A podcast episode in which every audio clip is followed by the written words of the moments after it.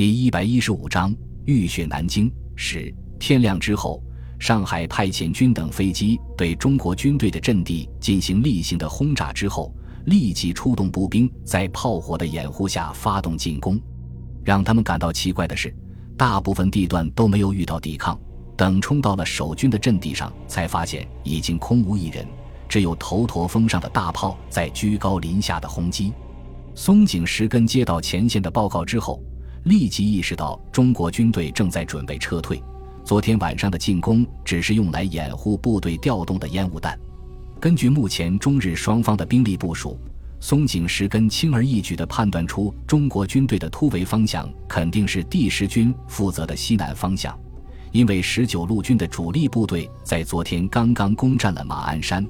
只要在攻克江宁，就可以完全击破南京的包围圈。松井石根急忙以华中方面军司令部的名义，命令第十军加强西南方向的戒备，命令刚刚从朝鲜调过来的第十九师团紧急出动，增援南路军，命令第十三师团继续围攻头驼峰，其余部队向南京市区全线突击，务求一举切断中国军队的退路。与此同时，南京卫戍部队在孙百里的指挥下开始了突围作战。由中午的独立师从日军第六师团和第十八师团阵地的结合部突进，这样一来，第六师团就和日军的其他部队完全失去了联系，而其右侧是滚滚的长江，前面则是第八十七、第八十八师和第三十六师。距离战场仅仅几十公里的江宁已经被十九路军团团围住，失守只是个时间问题。如果第六师团不果断撤退的话，肯定要步第九师团的后尘，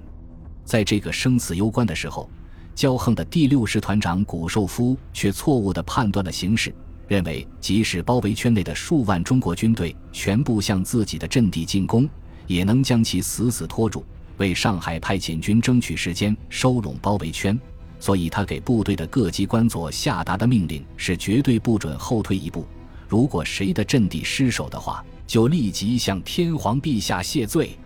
中午，独立师三团一营营长林俊站在全营官兵的面前，慷慨激昂地进行战前动员。他说道：“就在几天前，日军的征粮队在包围圈外的乡村里面大开杀戒，老弱妇孺无一幸免。有的士兵甚至当着母亲的面把婴儿挑死，然后再把失魂落魄的母亲奸污杀害。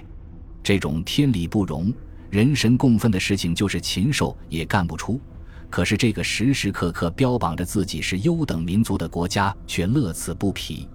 从九点一八到现在，这样的悲剧不停地在中华大地上演：母亲失去孩子，妻子失去丈夫，儿子失去父亲。不知道有多少人惨死在日军的屠刀下面，多少人被迫背井离乡。这个连自己的文字都创造不出来。连衣食住行都要模仿我们的所谓优等民族，之所以敢这样无所顾忌，就是因为他认为我们中国人没有能力报复，没有能力在战场上击败他们。弟兄们，你们说我们有没有能力击败他们？有！战士们发出震耳欲聋的怒吼，每一双眼睛都要喷出火来，恨不得立刻冲到敌人的阵地上，把日军碎尸万段。好，林俊点点头。继续说道：“现在师部不但把证明的机会给了我们，而且把所有的冲锋枪也配备给了我们。在冲锋的时候，全师的炮火都会来支援我们。而我们要做的事情非常简单：越过前面五百米的距离，把枪膛里面的每一颗子弹都射入日军的胸膛，把每一颗手榴弹都扔到敌群当中。在前进的过程中，很多人会倒下，可能是你，可能是他，也可能是我，但是。”只要还有一营的战士，还有一个活着的，就要冲上日军的阵地，替其他弟兄报仇。说到这里，他用力把手臂向前挥动，大吼道：“出发！”冬天的太阳总是脚步匆匆，五点钟刚过，就急急忙忙地躲到西面的群山背后，只在天际留下一抹血样的红色。在百余门大炮的怒吼声中，一营的战士在营长的率领下冲出阵地。随着不断延伸的弹幕向前推进，苦战了一整天的日军士兵见天色已晚，本来以为今天不会再有战事，纷纷准备休息，没想到炮弹却像雨点般的落了下来。在此起彼伏的爆炸声中，阵地前沿的铁丝网接二连三地被炸飞，战壕也一段段被炸塌。爆炸掀起的烟尘升起十几米高，弥漫在战场的上空。接着烟雾的掩护，一营迅速向日军阵地靠拢。营长林俊身先士卒，始终冲在队伍的最前面。在距离日军阵地不足百米的时候，对面突然响起轻重机枪令人心悸的射击声，十几名战士立即倒了下去。林俊看着自己身边的战士接二连三被子弹击中，焦急万分，不顾肺部剧烈的疼痛，张大嘴巴，用尽全身的力气迈动双腿。忽然，一颗子弹击中了他的右臂，手一松，冲锋枪掉了下去，他的身体也踉跄了一下，几乎摔倒。几个战士迅速超了过去。林俊顾不上去捡冲锋枪，就伸手从腰带里取出一颗手榴弹，边跑边拧开盖子。把拉环紧紧地套在手指上面。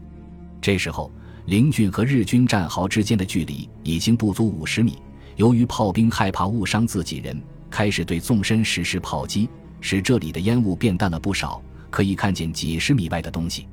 于是，日军射击的准确度迅速恢复，把冲到前面的战士全部击倒在阵地的前沿。